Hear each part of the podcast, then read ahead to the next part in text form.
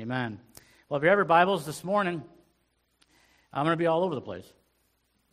A little bit, you know, here and there. But we're starting our series uh, in, uh, you know, our, our series is, uh, is called Essentials. We're going to be going, in this entire series of sermons, we're going to be going through the essentials, such as today we're going to, uh, we will see that salvation, which is only found in Jesus Christ, is by faith alone.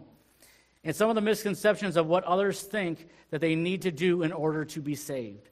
The world, including many Christians, believe that we must do more in order to receive salvation. Let's just start this morning by simply defining how salvation by faith is defined by Scripture. Why would we define you know, uh, salvation by any other means than by what the Bible says? Correct? And so this morning, we're going to be talking about salvation by faith alone. That faith alone is the only thing that is needed for salvation. That is it. Um, and so, if you have your Bibles, I'm, I'm being in Ephesians for a little bit. So, Ephesians chapter 1, if you uh, would like to turn there, it says this in verse 7. It says, In whom we have redemption through his blood. What is he speaking of? He is speaking of salvation. It says, In whom we have redemption. Redemption speaks to salvation. It says, We have redemption through his blood, through his sacrifice, the forgiveness of sins according to the riches of his grace. The Apostle Paul, in this in his opening prayer, in this opening chapter, is he speaking of salvation. And the majority of what he is talking about in the book of Ephesians, at least the first half of it, is speaking about salvation. Is speaking how we receive salvation, what salvation, you know, it brings to us. He refers to it as an inheritance. He refers to it, you know, as um, you know, as the gospel of our salvation. All throughout Ephesians, he talks about that. And so that's where we're going to look, because also we'll see in Ephesians chapter 2, verses 8 and 9, that he actually tells us how we are saved, right? And so, but we're going to drop down a few verses down to verse 11 of Ephesians chapter 1, all right? Ephesians chapter 1, verse 11 says this In whom also we have obtained an inheritance.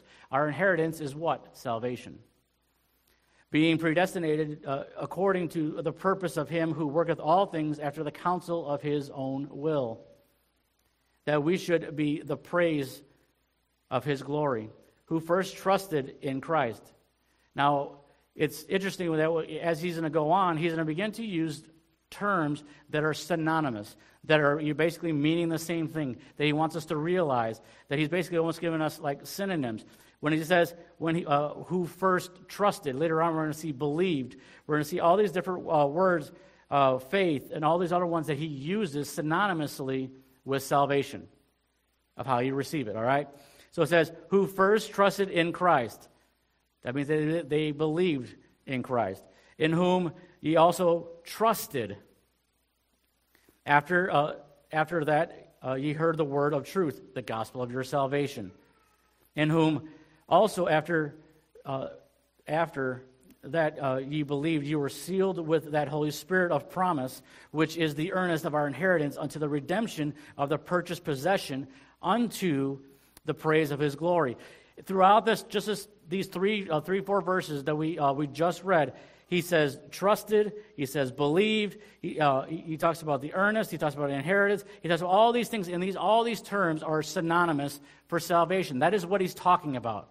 And so he's making a point that he's going to say, we're going to talk about salvation right now and what it means to be saved, how to get saved. All right?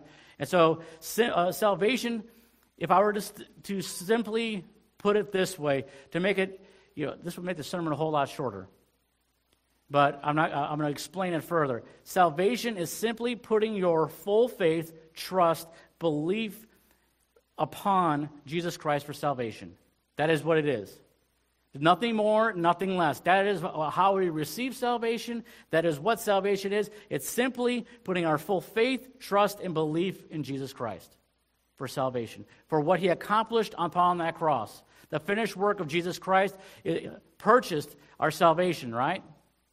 And so that's what we need to realize is that when we say, and that's the reason why I also want to bring that out is because oftentimes people will say, I believe in Jesus. But are, uh, have they put their full faith, trust, and belief in him?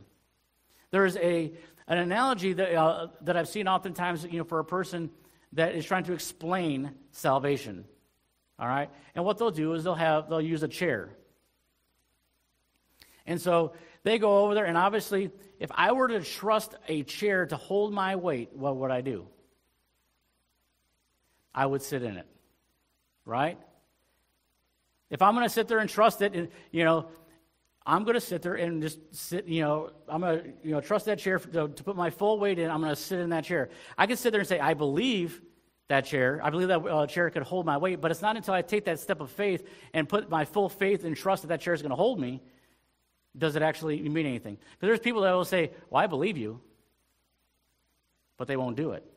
How many times have you met somebody and you've told them something, you know, uh, something you know, uh, you know, that you know is true?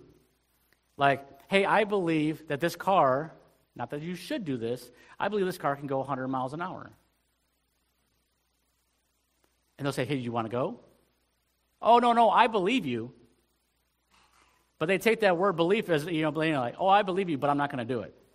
I'm not going to trust you enough to say that that car goes 100 miles an hour.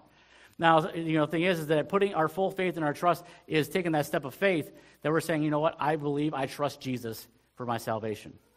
It's not, I'm going to use Jesus as a backup plan or a company, have something else accompany along with it. It's not going to be our works. It's not going to be another religion. It's not going to be another philosophy or anything else. It is saying, I am putting my full faith and trust in Jesus Christ. Nothing more, nothing less. Like I said, it is putting our full reliance upon Jesus for salvation. We are fully relying on Jesus for salvation. No works, nothing that we can do we put our full faith and trust in the finished work of Jesus Christ. And I know I've said it, but I want that to sink in. That, that what, it, uh, uh, what salvation is, that we're trusting in the finished work of Jesus Christ and what he accomplished upon the cross. But we hear nowadays preachers of Christianity adding to the gospel, the good news, don't we? They want to put their little spin on it. They want to, you know, make that you got to do certain things in order to be saved, other than put your belief, uh, belief on it. They want to add a little bit more to it and a little bit more, and they make it so difficult for somebody to get saved. But I, am going to address that a little bit later on in the series. I'll, I'll address a little bit at the end of the sermon. But I'm going to, uh, uh, this morning is about salvation by faith alone in Jesus Christ. As I said before, salvation is flat out simple. Put your faith your trust, your belief in Jesus Christ and his death, burial, and uh, resurrection. It's putting that full reliance upon him. I want to hammer that point over and over again because that's what it is. That's what the Bible says. That's what the and I'm going to show you here in a few moments that that's what it says. It doesn't say, well, if you do this, and if you do this, and then this, you're saved. No, it says if you do this, you're saved. You don't have to add anything to uh, salvation. All right? So let's look at Ephesians chapter 2, verses 8 and 9. It says, For by grace are ye saved through faith.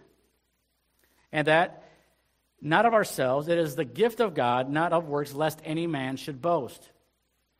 So what does he say? He says, For by grace are ye saved.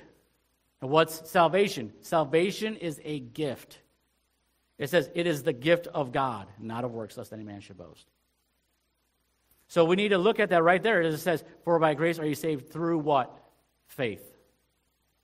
He's using these terms synonymously, interchangeably, and all the New Testament writers, and even in the Old Testament, they will use these words interchangeably, saying the same thing, meaning the same thing that you put your faith, you put your trust, you put your full reliance upon Him and not you. A gift cannot be purchased or worked for. I mean, think about it. If you had a birthday party and you go there and be like, I got you a gift. They're like, okay, great. But it'll cost you five bucks. Is it a gift? No. A gift cannot be purchased or worked for. You receive it, and the giver doesn't expect anything in return. I've heard people, I mean, I've, I've heard people say that they're going to give a gift, and they're going to say, but you better give me a good gift for my birthday. That's not really a good, that's not really a gift. That's more of like a command or like, I'm threatening you at this moment.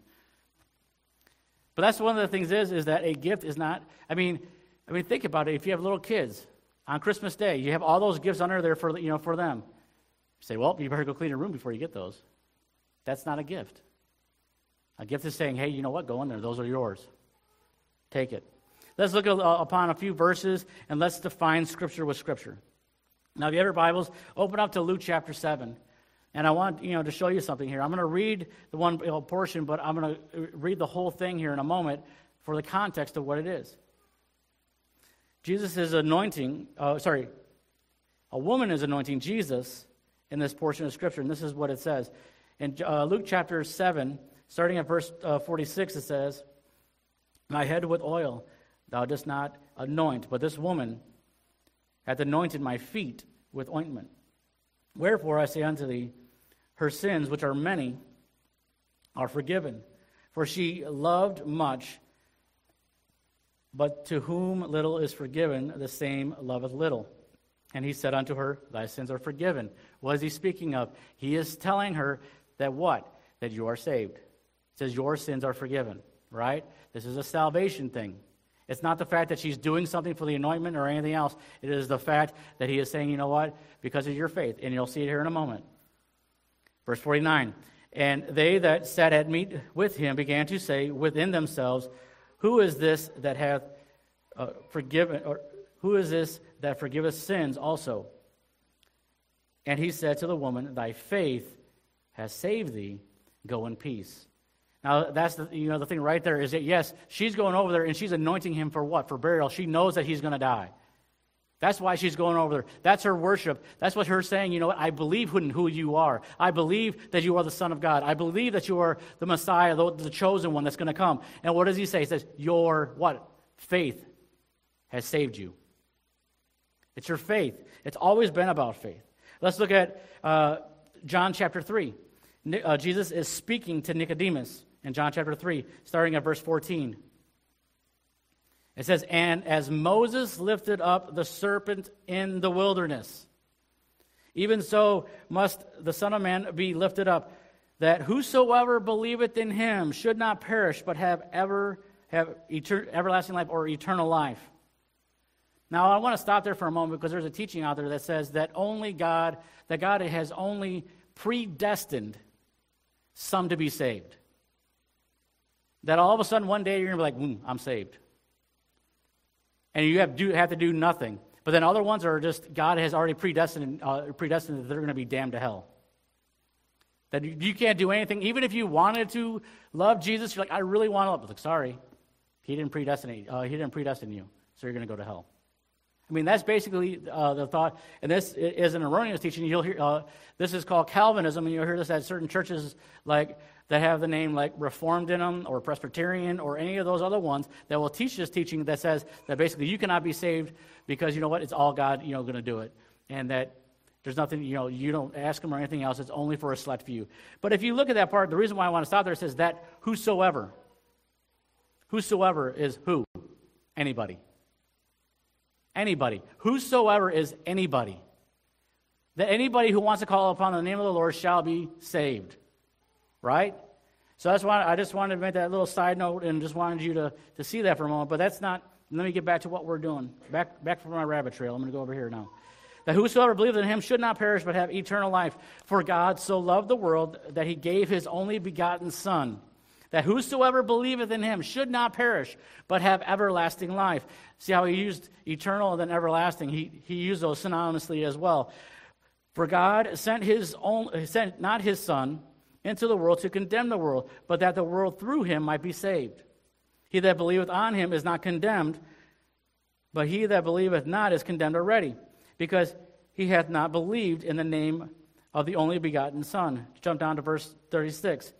He that believeth on the Son hath everlasting life. And he that believeth not the Son shall not see life, but the wrath of God abideth on him. How many times in there did he use the word believe? He used it, you know, several, I mean, at least five or six times in that short uh, portion of Scripture. He wants us to realize that if you believe upon the Lord Jesus Christ, you put your faith in Him, that you will be saved.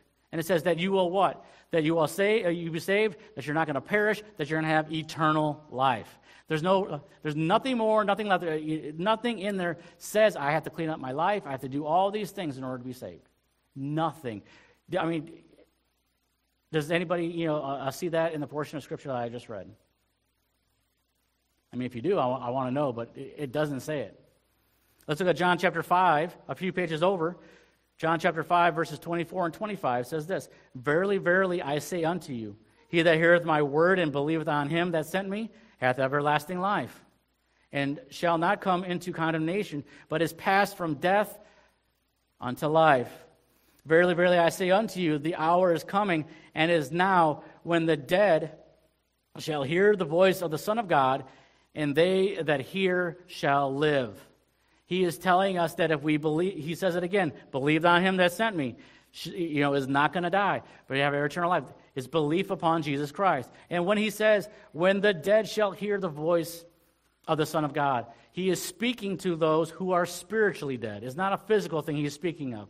He is basically saying, when the spiritually dead, those that have not believed on me, but it says, shall hear the voice of the Son of God, they shall. Uh, they that hear shall live. Though it goes along with John chapter 10, where he talks about sheep. The sheep know his, uh, his, voice and hear his voice. And they do what? They follow him. Only the sheep of his pasture are going to follow him. The Bible also says in John chapter 10 that what? He says that no one is going to be able to take, pluck him out of, out of his hand. It's all by faith alone in Jesus Christ.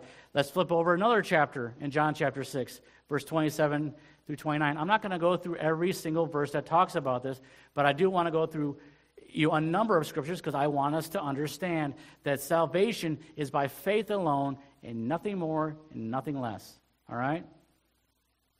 John chapter 6, starting at verse 27, says, Labor not for the meat which perisheth, but for that meat, uh, that meat which endureth unto everlasting life. He, in this moment, he's talking about the meat. He's talking about the fact of sharing your faith. He's saying that this meat that you're going to do, you're going to go share your faith. People are going to get saved. And what's that going to do? It's going to last until, until everlasting life or eternal life. All right? Which the Son of Man shall give unto you. For him hath God the Father sealed. Then said uh, they unto him, What shall we do? that we might work the works of God. So in this moment, the disciples are wanting to know how they can do it. How, you know, what, what does it say? It says, What shall we do that we might work the works of God? They're wanting to know, how can I work to get to heaven? What work can I do? What do I have to do? And Jesus responds this, uh, this way. He says, says, Jesus answered and said unto them, This is the work of God, that ye believe on him whom he hath sent. That's the work.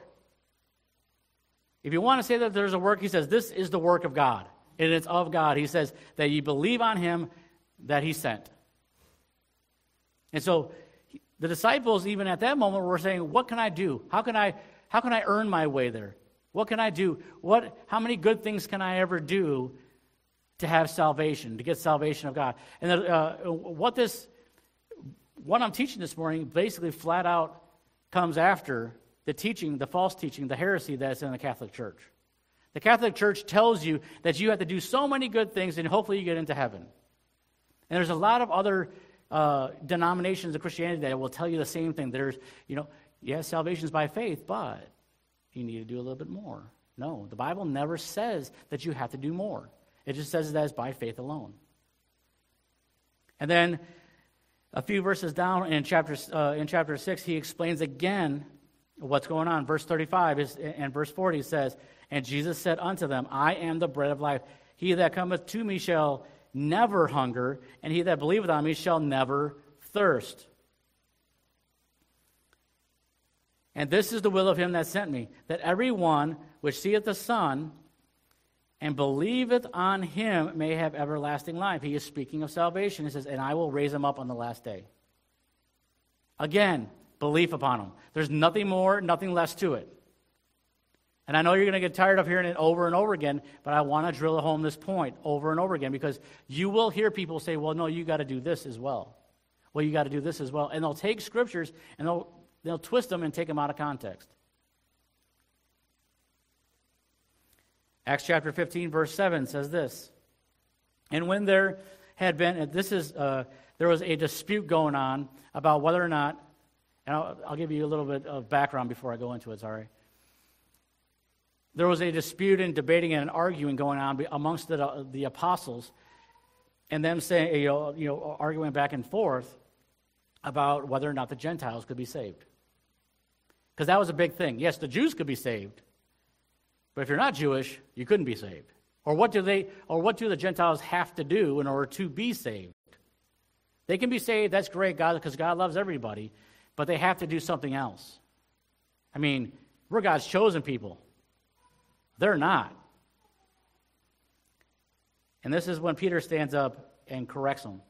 And he says, And when there had been much disputing, Peter rose up and said unto them, Men and brethren, ye know how that a good while ago God made a choice among us, that the Gentiles by, uh, by my mouth shall hear the gospel and believe.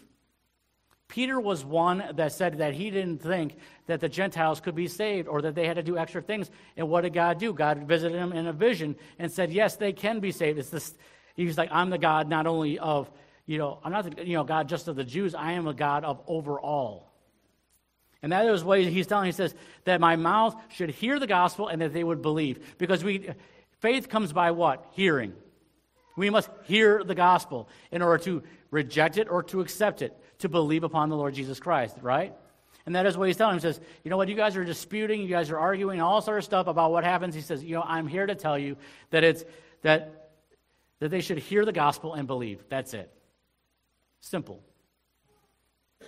He just kind of ends it right there, you know, in the whole con- you know whole thing. Of course, um, let's go on to Acts chapter 16 and another chapter over in the book of Acts. This is right after the apostle Paul and Silas are in the jail. I mean, we sing songs about it, you know, about, you know, in jail and the chains falling at their feet. We love to hear that part, you know. Oh, I just want to sing songs and whatever. I mean, I'm guessing that personally for myself, I could probably sing in such a tune, not a good tune, but that it would probably make it, you know, to where the chains wanted to fall off so they didn't have to hear it anymore if they could. But anyways, John, uh, Paul and Silas are singing, you know, in jail. They're all chained up. They begin to sing, you know, praises to God, and all of a sudden the chains fall at their feet. Same thing happens with all those that are around them. The gates are open. They all of a sudden walk out, and all of a sudden uh, the soldier, you know, is about ready because he goes in there and there's nobody in their cell, and that's like a death sentence. I mean, you lose one person, they're going to kill you or reprimand you, but you lose everyone. I mean, that's a definite, a definite death sentence. And Paul comes out and he, he says, "No, no, no, no! Don't harm yourself." And the guy immediately drops to his knees and says, what he says in verse 30 and 31. He says, And brought them out and said, Sirs, what must I do to be saved? And they said, Believe on the Lord Jesus Christ, and thou shalt be saved and thy house.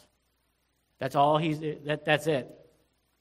That's, a, that's, that's their gospel message. Believe on the Lord Jesus Christ. Why? And people say, well, you know, do you have to share with them? I am you know, as they're singing songs, I mean, like we sang this morning, I hope that the gospel message is in the songs that you're singing. And I'm sure that the, you know, the guard heard them singing songs in you know, that gospel message. And I'm sure that they, say, that, that they were telling them about Jesus. Because there was many a times what? That they got stopped for what? By, by the Pharisees and Sadducees and told, you know, they told them, do not preach in this name. Did it stop them? No. They wanted people saved. And so, plain and simple, I mean, wouldn't you love it if a family member or a friend or like your enemy came up to you and said, What must I do to be saved? Simple gospel message is believe on the Lord Jesus Christ and thou shalt be saved. Plain and simple. I would love it if I had a family member or something like that come up to me, or like an enemy, somebody that's been against me, like, you know, for the longest time, all of a sudden, what must I do to be saved? I don't know if I would have been as calm as them and be like, believe on, I'd be like, okay, are you really serious? I mean, I would have probably started investigating them first before I gave it to them, but then I was like, oh, okay, yes, believe on the Lord Jesus Christ and you're saved, all right? But I mean, they go on. Like I said, they go and they and they just tell them, plain and simple. They say, "What must I do to be saved?" And it's it's faith, you know, belief in Jesus Christ, faith in Jesus Christ alone to be saved. Romans three twenty two through uh, uh, twenty six says this. This is a few pages over. Even the righteousness of God, which is by faith, by faith of Jesus Christ unto all, and upon all them that believe. Remember, I was talking about Calvinism. There's that nasty three letter word there, all. He's basically saying that, you know what? everyone could be saved. But also, like I said, I'm going back to salvation by faith. I want to stay on that. He says, which is by faith of Jesus Christ unto all and upon all that believe. For there is no difference, for all have sinned and uh, come short of the glory of God.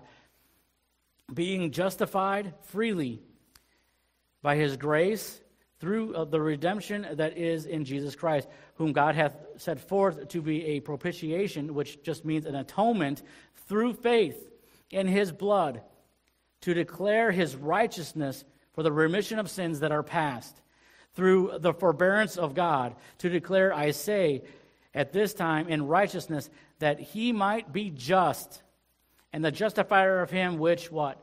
Believeth in Jesus. We are justified because why? Because we believed upon Jesus Christ, not because we did anything else. That's how we receive salvation. We make it more difficult uh, than it has to be. We are justified. We are saved. We are what? Why? Because we have put our faith and our trust in Jesus Christ. It's salvation by faith alone. Plain and simple.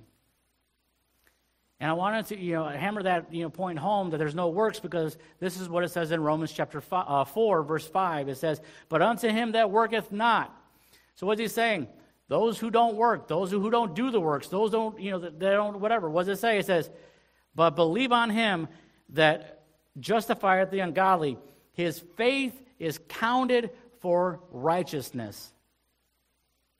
He's saying, even if you don't work, even if you don't want to do anything, even if you say, you know what, I, at the end of my life, I believe upon the Lord Jesus Christ. Because some people will say, well, you know what, you need to go out there and, you know, just start doing the work, and they're on their deathbed. I mean, think about the thief on the cross. He didn't do any work. Jesus said, Today you shall be with me in paradise. It is simple salvation by faith alone, nothing more, nothing less. That is what the Bible teaches us. It says that his faith is counted for righteousness. He justifies the ungodly. Why? Because they believed upon him. That's the, and you have people out there that will argue with, uh, about this. They'll say it, it has to be something more. There has to be something more to it. There has to be. No, it's plain and simple.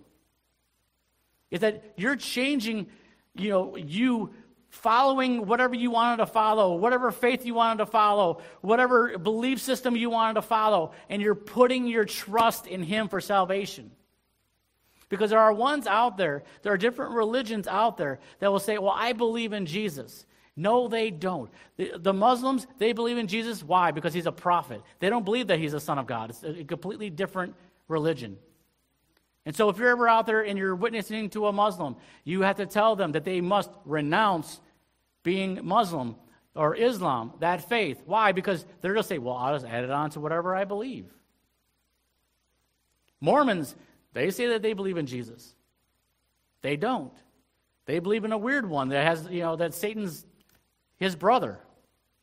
That's not the same Jesus of the Bible. So they must renounce that. I mean, there's all these different religions. You know, if you just read the Bible for what it says, we will come to this conclusion. That's the reason why there are so many denominations out there, is because somebody got their hair in a little tizzy and decided, well, I don't like that thought, and they decided to start their own denomination. But flat out, if you read what Scripture says, it just says that salvation by faith alone. That is it. There's nothing more. There's belief, full reliance upon Jesus. That's what it is. You're, you're, you're changing your mind from, be, uh, from following the world and what they want, Satan, what he wants, the idols or whatever that, you know, and you're saying, you know what, I'm putting my faith and my trust in Jesus.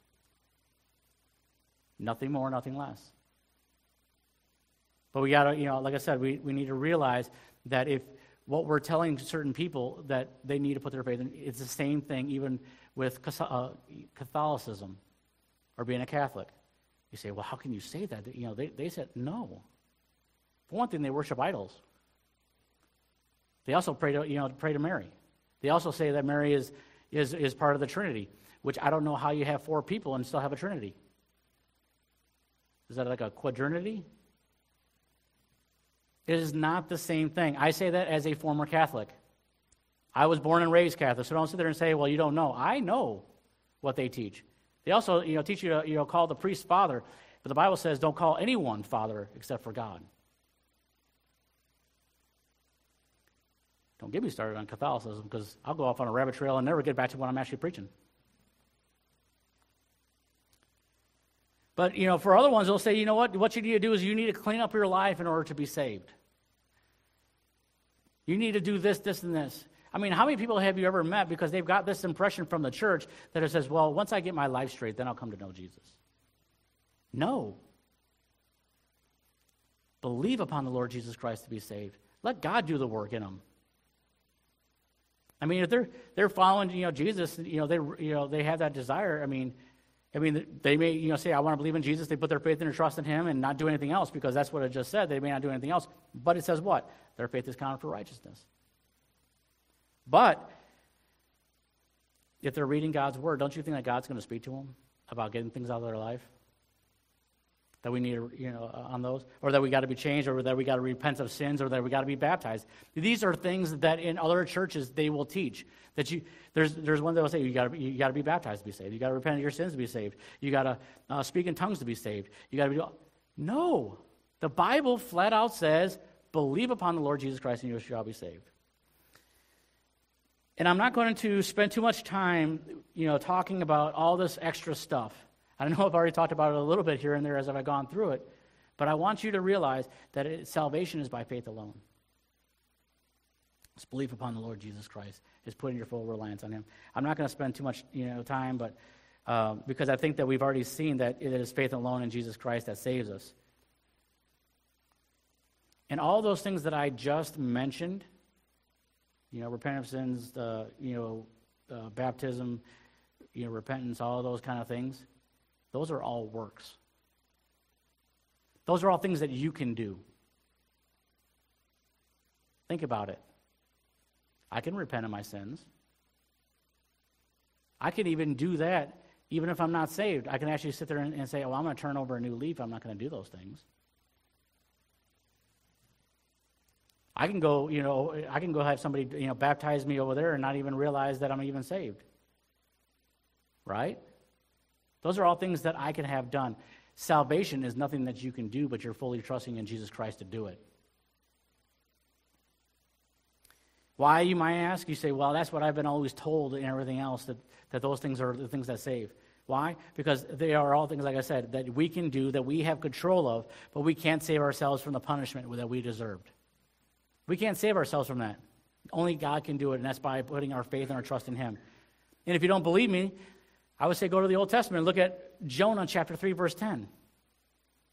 Because we all, you know, if we've seen Veggie Tales or we've seen Jonah the movie or any of those other things, we all know that Jonah is this, you know, reluctant prophet. He runs away, trying to get away. He says, You don't understand the Ninevites. You know, they're, they're horrible people. And actually, they were very horrible people.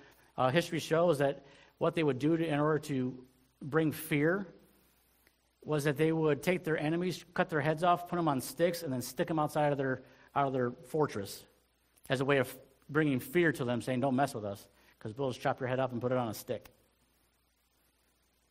I mean, that's what they'll do. Or they just flat out just impale you all the way through. And they're saying, Stay away from us. But, anyways, I mean, who wants to go, you know, preach to a Ninevite now? But he doesn't want to. He's like, You don't understand, you know, and it goes through this whole entire thing. And then what, you know, we, we, we know that at the end of it, they end up turning to God and they end up giving their, you know, and and Jonah's mad because why? Because he's like, well, you're not going to do anything to them? I understand that, yeah, they believed him, but now's your chance. Just go ahead and smite them because they're horrible people. Just go ahead and kill them. And God's like, no. And this is what I'm going to read. Jonah chapter 3, verse 10, it says, And God saw their works. Whose works? Their works. It says, and then he gives an explanation of what their works were that they turned from their evil way. Isn't that oftentimes what somebody will tell you?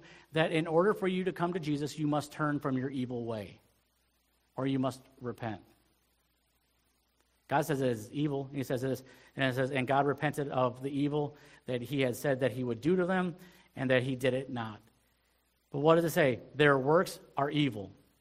Our, uh, all of our works are evil.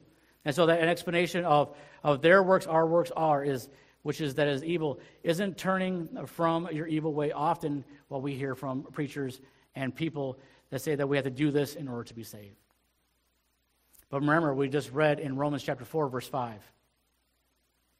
But to him that worketh not, but believeth on him that justifieth the ungodly, his faith is counted for righteousness. There's nothing else that he says that you have to do. He says, when you believe on, uh, on him, you are justified.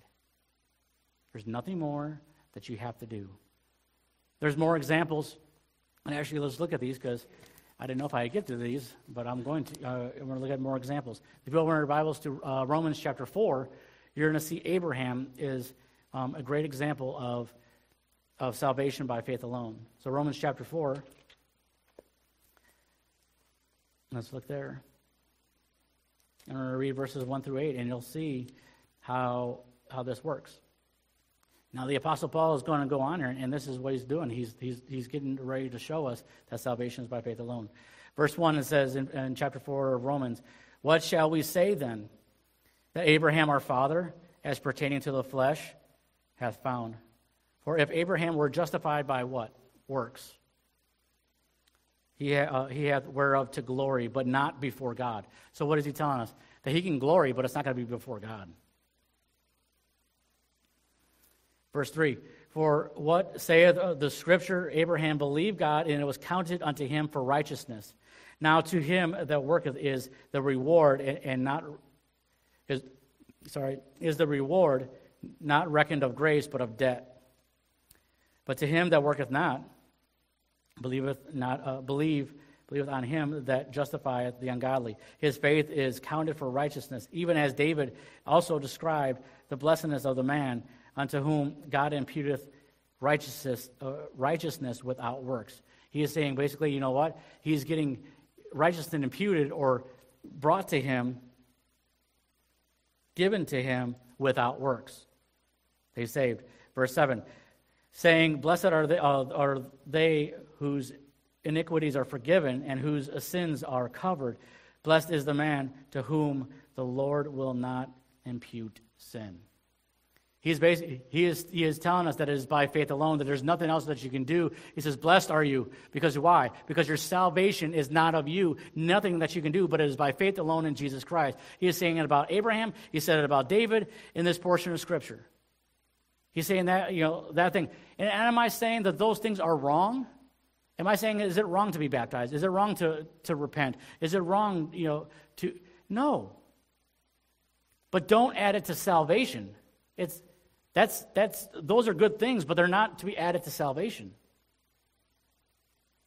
You're not saved because you got baptized. If that was the case, I got, I got saved when I was like a week old because I was a Roman Catholic. And got saved every time I took a bath after it. You know, was I saved because I repented? No, there's many times in my life where I said, Mom, I'm not going to do that again. I'm going to turn away from my evil way, even though I wasn't a Christian. It's faith alone in Jesus Christ. Let's go over to Galatians chapter 3.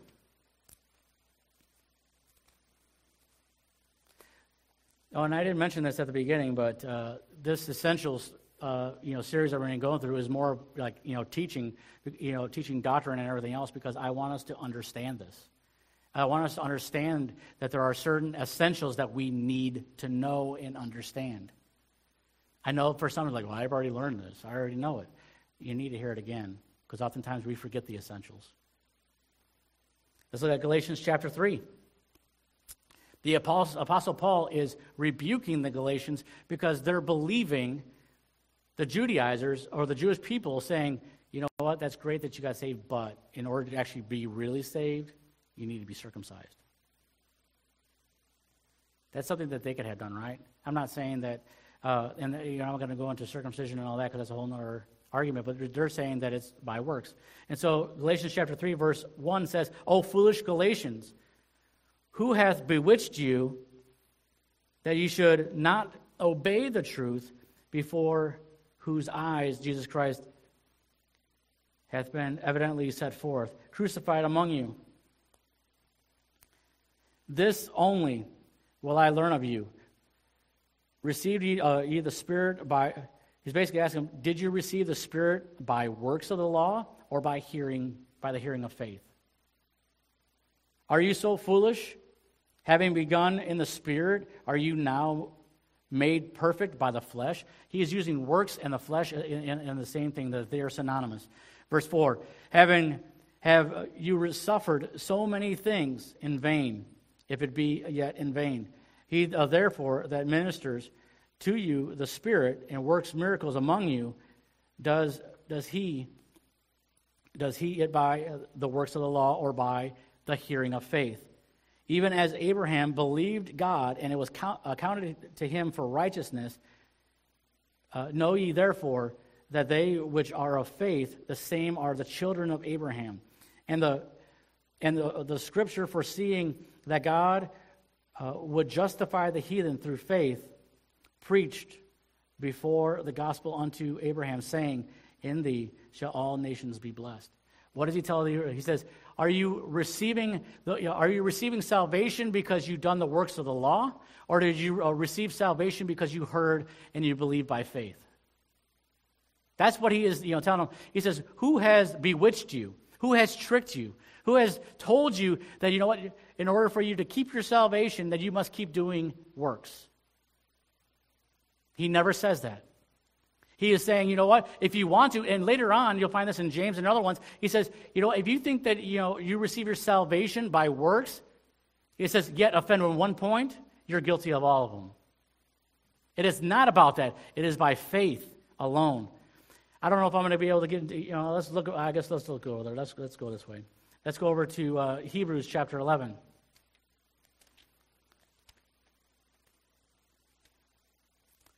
This is the faith chapter. By faith, by faith, by faith. We see this throughout Scripture. It's, by faith that we receive salvation. That is it. That's it. Afterwards, I'm going to, you know, hear everybody, you said it over and over again because I'm trying to hammer that point alone to you. Because, you know what? Because honestly, some of us in here said that they received salvation, but it was plus something else that they had to do. And the Bible says that that's not salvation. That you're, you're, you're depending upon your works, you know, for salvation. The Bible says that it is by faith alone that you put in, you know, that belief in Jesus Christ, that full reliance upon salvation. Don't make it harder than what it is. Because if we add works to it, we're just like every other religion out there. Every other religion out there believes that you get to heaven because of your works. The Bible says that it's by faith that you are saved. All right, verse 11, uh, chapter, uh, Hebrews chapter 11. Now, faith is the substance of things hoped for, the evidence of things not seen. For by it the elders obtained a good report.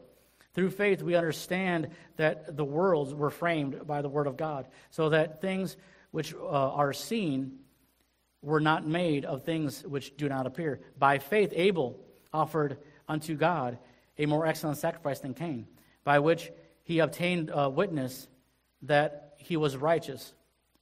He testifying of his gifts, and by it, he uh, being dead yet speaks. Verse 5 By faith, Enoch was translated or was taken away, taken out of his life, that he should not see death. And it, it was not found because God had translated him. For, uh, for before his translation, he had uh, this testimony that he pleased God. Now he goes in here and he says this in verse 6 that oftentimes people misquote. Verse 6 But without faith it is impossible to please him. Why? Because you're not saved. That's why it's impossible to please God. God. If, it's not, if your salvation is not by faith alone, you're not pleasing God.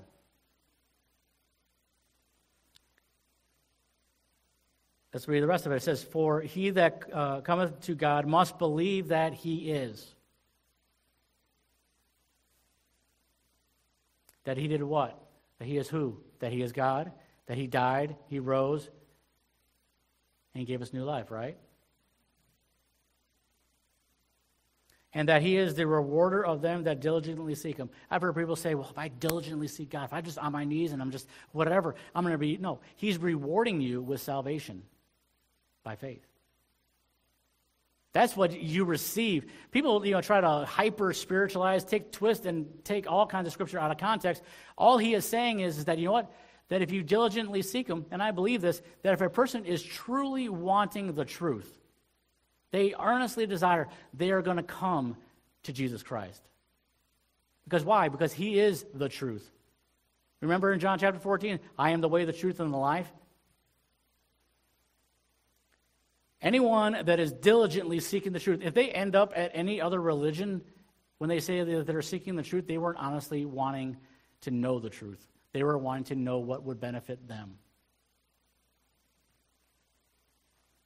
And so we read uh, uh, on, it says, By faith, Noah, being warned of, uh, warned of God of things not seen as yet, moved with fear, uh, prepared an ark to the saving of his house, by, uh, by the which he condemned the world and became heir of the righteousness which is by faith. And then verse 8 by, uh, by faith, Abraham, when he was called out, uh, when he was called to go out into a place which he, uh, which he should after receive for an inheritance, obeyed and went out, not knowing whether he went. All these are pictures of salvation. They're all saying by faith they're trusting God. By faith they're trusting God for these different things. And they went. And he's making that correlation. The writer of Hebrews is making the correlation that they trusted in faith. They didn't know. I mean, Abraham just left. He never had been outside of where he was at and left and went and trusted God. Abraham, or sorry, uh, Noah, 300 years uh, plus, he was building the ark. But yet in faith, he was believing that God was telling him the truth. This is what he's trying to hammer home the point is that he's saying, you know what? They didn't know, they didn't see it, but they still put their faith in it and they, and they trusted God that it was going to happen.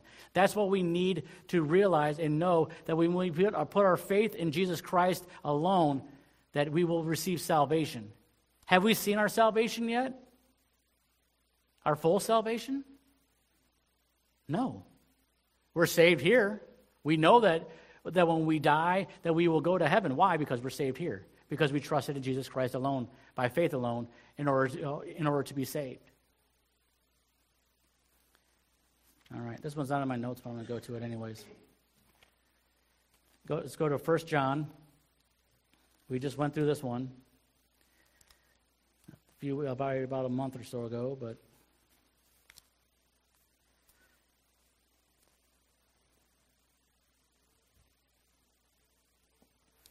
1 John chapter 5 through 13. It says that he that believeth on the, on the Son of God hath the witness in himself that in, the, in himself he that believeth not God hath not made uh, hath made him a liar. Because why? Because they're not trusting Jesus. They, they, they basically say that they don't trust Jesus for faith. So they're saying that Jesus is a liar because he believe, uh, believeth not the record that God gave of his Son. And this is the record that God hath given to us eternal life, and this is the life in his Son. He that hath the Son hath life, and he that hath not the Son of God hath not life. These things have I written unto you, that believe on the name of the Son of God, that ye may know that you have eternal life and that uh, you, may re- uh, you may believe on the name of the Son of God. We know that we have eternal uh, life. If we have believed upon Jesus Christ by faith for salvation and his finished work upon the cross, that death, burial, and resurrection, what does it say that we have? We have eternal life. It is present that we have eternal life. Now, the full, uh, we'll see the fullness of you know that of when we go to heaven, whether by rapture or by death but it is all by faith. If you have trusted in another way other than by Jesus Christ, by faith alone in Jesus Christ, if somebody says, "Well, you have to be baptized or you have to do whatever," or you didn't really you didn't receive salvation. You received a works-based salvation in which the Bible doesn't teach. But there are people out there, you know, that will sit there and tell you that you have to do this, this, and this, and they make salvation so much harder. Like I said, baptism is not a you know is is not a bad thing. We should all be baptized. The Bible, you know, that's a commandment of the Lord because we are making that public proclamation of saying, you know what, I I'm following Jesus the rest of my life. And by the way, if you want to get if you want to get baptized, come talk to me. We can, you know, we can make that happen. Should we repent? Yes, the Bible says that we are to die daily. But it's not essential for salvation. We are believing upon the Lord Jesus Christ to be saved. Let's pray.